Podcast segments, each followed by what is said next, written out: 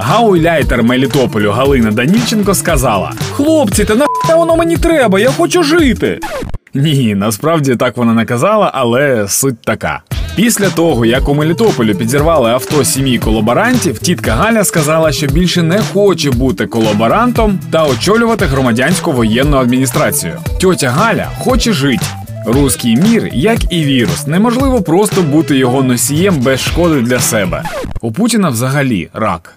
Але повернемося до колаборантів.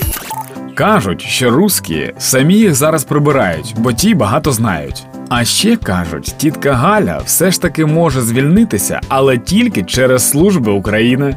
Я навіть знаю, що будуть казати перші колаборанти. Ми не знали, що це колаборація. Ми гадали, що це курси підвищення кваліфікації.